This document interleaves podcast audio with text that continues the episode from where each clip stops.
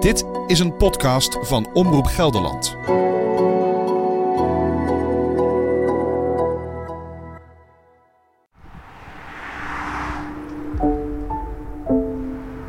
...80 km per uur. De snelheid op de N-wegen in de provincie. Een snelheid waarmee duizenden mensen in Gelderland... ...dagelijks van A naar B naar C rijden. Maar het is ook een snelheid waarbij veel ongelukken gebeuren. 25% van alle verkeersdoden valt op N-wegen. Voor sommige van hen staan bermonumentjes langs de weg. Stille bewijzen van wat daar ooit is gebeurd. Sober monumentje. Met hout en een plaatje. Je hoort mij, Lisanne, hier langs de N303 van Ermelo naar Putten. De weg die twee dorpskernen met elkaar verbindt. Het monumentje van Randy bezorgde mij en mijn vriendin Rosanne kippenvel toen we er een keer per toeval langskwamen. Gestorven op 24-01-2016. Dus hij is 17 geworden. Ze vallen op in de berm en laten je afvragen: wat is hier eigenlijk gebeurd? In deze podcast nemen we je mee in onze zoektocht. In het verhaal van Randy, maar ook in het verhaal van Mees. Jonge jongens die niet meer thuis kwamen. En naar het verhaal van de weg. Wat is daarmee aan de hand? Dit is de podcast 80 km per uur. Aflevering 5. Troost.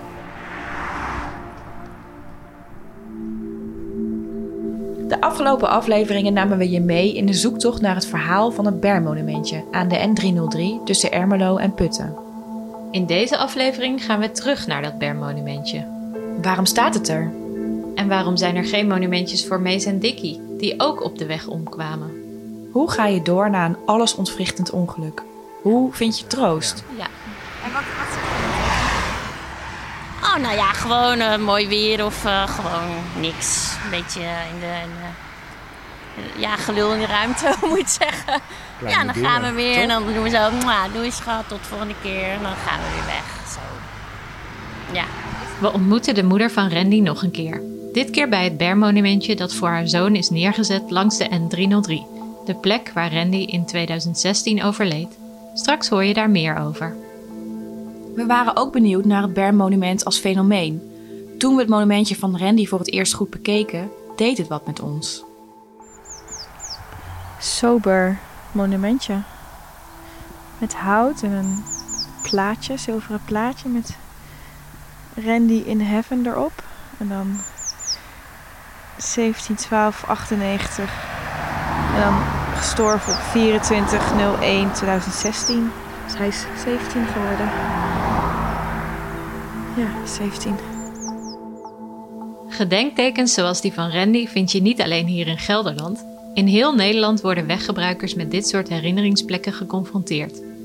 Daar blijkt onderzoek naar te worden gedaan aan het Meertens Instituut, dat onderzoek doet naar de Nederlandse taal en cultuur. Ik ben eh, Irene Stengs, cultureel antropoloog. En ik doe onderzoek naar eh, publieke rituelen. En in Nederland zijn deze rituelen vrijwel altijd verbonden, of voor een heel groot gedeelte ook, met de gewelddadige dood in de openbare ruimte. Vooral ook verkeersongelukken, dodelijke verkeersongelukken. Hoe komt het volgens Irene dat we behoefte hebben aan zo'n gedenkplek langs de weg als daar iemand verongelukt is? Ja, dus dus niet een we hier. Want we kunnen wel stellen dat voor de meeste van de mensen die sterven in het verkeer of op andere wijze in de openbare ruimte, wordt geen monument opgericht. Als dat zo zou zijn, zouden er elk jaar honderden bij komen. En die zouden dus, ja, dat zou dus een waanzinnig schuldig landschap zijn. Dus dat is niet aan de orde. Dat komt natuurlijk voor een deel ook omdat op een boel plekken mag je geen bergmonument neerzetten. Hè. Langs alle rijkswegen, snelwegen mag dat niet. Maar los daarvan eh, zijn er toch ook een boel sterfgevallen in het verkeer die niet op die manier gemarkeerd worden. Volgens Irene vervult het een behoefte. Die plek waar hun geliefde gestorven is, die mag niet als gewone ruimte door verder gaan. Die moet uitgezonderd worden. Eh, aan zo'n verdriet moet vorm gegeven worden. Dat geldt, denk ik, voor de dood in zijn algemeenheid. Eh, die, de dood kan nooit zomaar eh, passeren. De dood roept altijd rituelen op. Die overgang naar het onbekende, naar het transcendent, naar een soort van onbegrijpelijke andersheid. Ehm, die uh, verdient altijd overal universeel veel aandacht. En als het gaat dus om ehm, de dood in het verkeer, en met name, en dat is denk ik wel een belangrijke dimensie, als het gaat om jonge mensen die sterven in het verkeer, dus eigenlijk een te vroeg uit het leven weggerukt, dan is die dood des te ja, uh, moeilijker te verdragen. dus dan is de behoefte om zo'n plek te markeren ook des te groter. Zo'n gemarkeerde plek langs de N303 in Gelderland was ook de reden voor ons om deze podcast te maken. En ook de reden waarom de provincie op ons pad kwam, die verantwoordelijk is voor de provinciale wegen. Een woordvoerder legt ons uit dat verkeer een samenspel is van de inrichting van een weg, de omstandigheden en het gedrag van verkeersdeelnemers. De provincie heeft daarom vooralsnog niets op de planning staan om de weg aan te passen, maar zegt dat er wel naar de situatie wordt gekeken. Terug naar het verhaal achter het bermonumentje voor Randy. Dat is er gekomen door Eddy.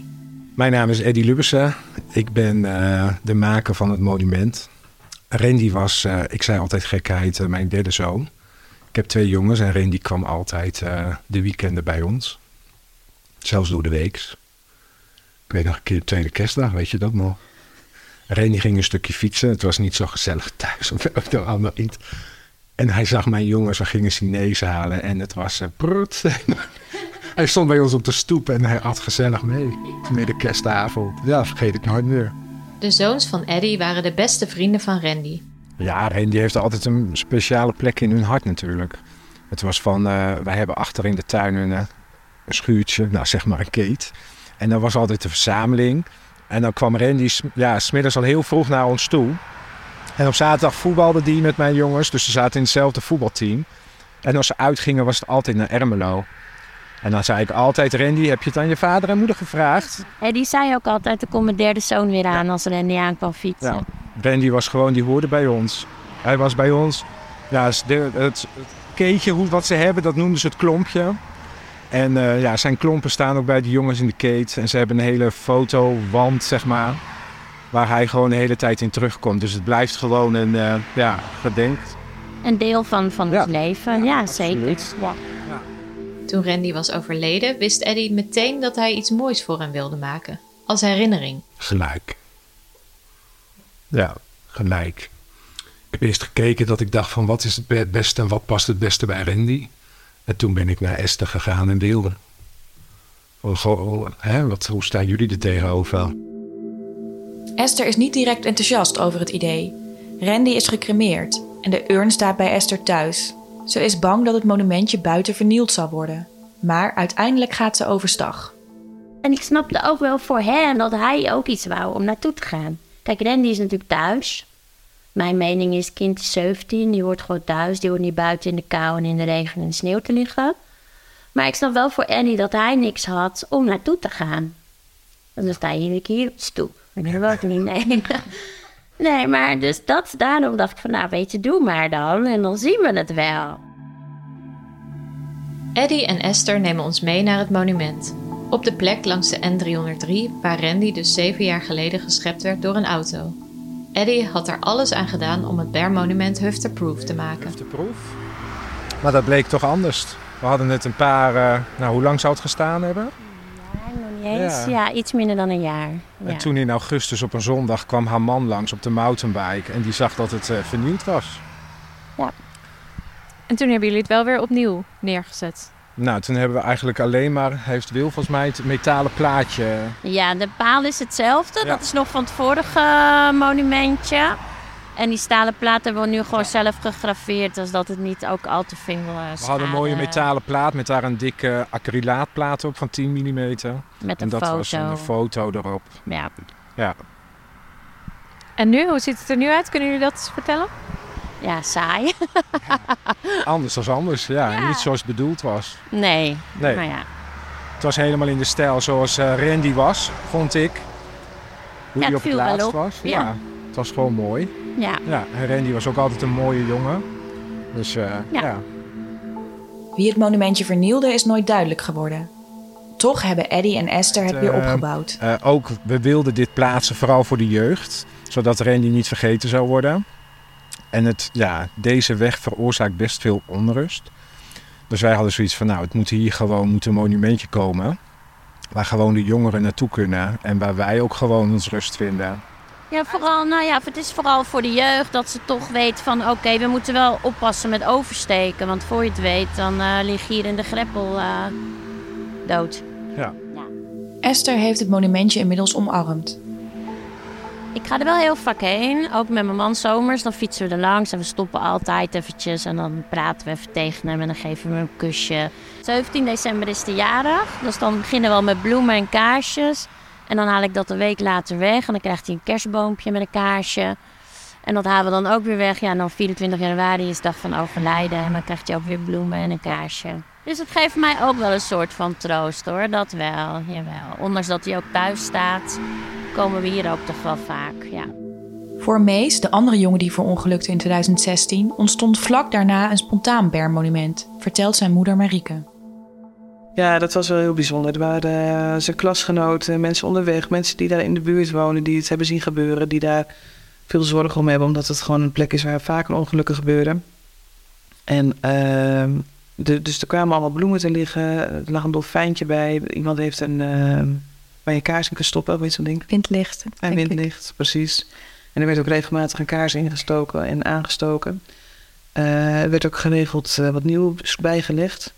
En in die week zijn wij met uh, de kinderen van scholieren daar ook nog naar gaan kijken. Ik weet niet of nee, dat was een paar weken later inderdaad. En toen dachten dus van alles. Zijn we daar gaan kijken. En terwijl we daar stonden met de kinderen, een paar juffen en ik was er ook bij, kwamen er twee mevrouwen op de fiets aan en die stapten af en die, uh, die staken dat lichtje aan en die kwamen met ons in gesprek van hé, jullie zijn hier, wij wonen hier in de buurt, uh, waarom zijn jullie hier? En nou, ik vertelde dat dit kinderen waren van de oude klas van Mees. En, maar zij wisten niet wie ik was. En we hadden zo een gesprekje en ze vonden het afschuwelijk dat het er gebeurd was. Een, een, ja, een gevaarlijke plek die nu dan weer het leven van een kind had genomen. En, uh, en toen vroegen ze dan wie ik was, of ik dan een docent was van, uh, van de school. En toen zei ik dat ik de moeder van Mees was. En nou, dat was natuurlijk verschrikken voor hun. Maar toen hebben we ook even een heel fijn gesprek erover gehad. Um, ik denk dat het heel goed geweest is dat dat geweest is. Ik denk ook dat wij... Um, het prima. Het heeft voor onszelf persoonlijk niet echt een, een, een meerwaarde gehad, omdat wij meest daar niet vinden. Wij hebben meest dicht bij ons en we zijn erachter gekomen, dat weet je van tevoren ook niet, maar we zijn erachter gekomen dat we niet heel vaak naar zijn graf gaan en niet heel vaak naar de plek van zijn ongeluk, omdat we hem altijd bij ons hebben. Daarvoor hoeven we niet naar een andere plek te gaan. Maar in zekere zin is er toch een monumentje voor Mees opgericht, online. Marieke merkt in het weekend van de begrafenis dat ze haar verhaal wil delen, dat ze erover wil schrijven. Ik heb maandagochtend uh, een WordPress-pagina uh, aangemaakt en ik heb die blog daarop gedeeld. Nou ja, het, is gewoon bizar geweest wat er toen gebeurd is. Die is gewoon over de hele wereld heen gegaan. Die is, die is uh, nou ja, op, op de regionale krant, op de voorpagina, gewoon pagina groot afgedrukt. En, en, en ja, zo vaak gedeeld. En, en vanaf toen ben ik gaan lezen met alle comments en alle reacties die ik erop kreeg. Ik ben gaan lezen en dan kwamen er weer mensen binnen. En dan, dus ik ben alles maar gaan liken. Anders wist ik niet meer waar ik gebleven was met lezen. Echt, eigenlijk is dat een beetje belachelijk. Maar ik dacht, ja, Facebook. En dan, dan of, nou ja, hij was gewoon gelijk booming. Werd gelijk zo vaak gedeeld. En, en, dus ik ben gaan lezen en lezen. En, en dat, heeft, dat heeft gewoon wekenlang heeft dat geduurd. En, of nog langer zelfs. En dan iedere keer dan kon ik weer verder gaan met lezen. Dus, dus, dus er zat in die kwantiteit zat ook gewoon heel veel troost. Dat je zo gezien wordt in je verdriet. Het zorgt er uiteindelijk zelfs voor dat Marieke's leven een heel nieuwe wending krijgt. Nou, we hebben wel een paar jaar op de Universiteit van het Leven gezeten. Dat is echt niet, niet te vatten wat je allemaal voor je kiezen krijgt en wat je allemaal eigen moet maken om je leven weer op te kunnen pakken. Want je moet met zoveel dingen dealen, je moet met zoveel dingen ja, doorheen. En voor mij was het echt belangrijk om te snappen wat het allemaal inhield en wat het was. En om het me zo eigen te maken dat ik ermee doorkom. Maar ja, wat ga je dan doen? En toen heb ik hier de uitvaartondernemer gebeld en gevraagd: heb je wel eens iemand nodig die een levensloop schrijft? Want voor mij was dat echt een lifeline om, om dingen te snappen, om het op papier te zetten, om het over te brengen. Hij zegt: Ja, die heb ik wel eens nodig, maar lees je dat dan ook voor? En ik dacht: Oh, dat is grap. Ik zei: Ja, tuurlijk doe ik dat. Leuk tof, ja, of leuk, maar ja, gaaf. En binnen drie dagen had ik onze KVK aangepast. Dat is nu melkvee slash uitvaarten. Ik had een bedrijfspagina op Facebook aangemaakt en ik dacht, ik ben uitvaartspreker. En toen dacht ik, maar wat ben ik dan als ik uitvaartspreker ben? Hoe doe ik dat dan? Dus ik ben een jaar lang bezig geweest mezelf uit te vinden. Ik heb een opleiding gedaan en ik heb uh, trainingen gevolgd en ik heb heel veel mensen in het vak gesproken. En zo uh, ben ik mijn, uh, mijn weg gaan zoeken en ben ik uitvaartspreker geworden. En inmiddels mag ik heel vaak voorgaan, mag ik veel families begeleiden in het afscheid. En dat is gewoon heel bijzonder om, werk om te doen. En wij hebben mensen om ons heen getroffen destijds die ons in onze kracht zetten, die ons hielpen om te doen wat voor ons van belang was. En om nu een van die mensen te mogen zijn die andere mensen mag helpen in hun kracht te staan en te doen wat goed is voor hun, zodat ze. In die, in die week wordt best wel een basis gelegd voor je rouw. En als er dingen niet goed gaan, dan nemen we dat de rest van je leven mee. Want dat blijft haken, dat blijft hangen. En ik vind het gewoon echt heel bijzonder en dankbaar dat ik een van die mensen mag zijn die andere mensen daarin helpt. En het maakt het verlies van Mees ook iets minder zinloos. Karel, de man van Dickie van Dijk, die in 2021 op dezelfde oversteek als Mees verongelukte, heeft ook een manier gevonden om met zijn verlies om te gaan. Ik haal troost uit mijn verloof. Dat is de enige manier om hier doorheen te komen, anders dan ga je eronder door. Daar kun je verhaal kwijt. Thuis gewoon stille tijd. Hij heeft geen behoefte aan een monumentje langs de weg. Ik meet dat die plek niet echt hoor. Ik kom er heel regelmatig langs. Maar nee, nee. Monument staat op het graf. Karel vertelt hoe hij omgaat met zijn rouw. Het gaat bij vlagen. Soms dan kun je er heel goed over praten en een andere keer lukt het absoluut niet. Dan, dan word je emotioneel en dan, dan, dan, dan gaat het niet meer. En slapen gaat gelukkig een stuk beter. Maar ja, als je wakker wordt, dat bed blijft leeg.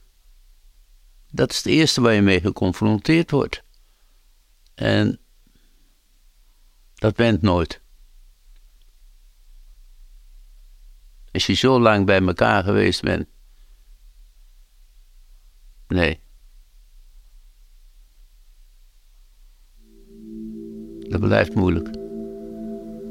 Wil ik het weer laten.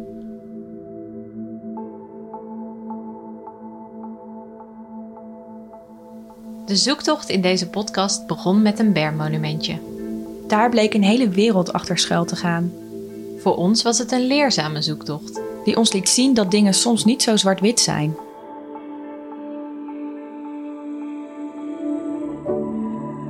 We hopen dat we je hebben laten zien hoe complex het is om verkeerssituaties veiliger te maken. En we hopen dat we je hebben laten zien hoe complex en grillig rouw kan zijn.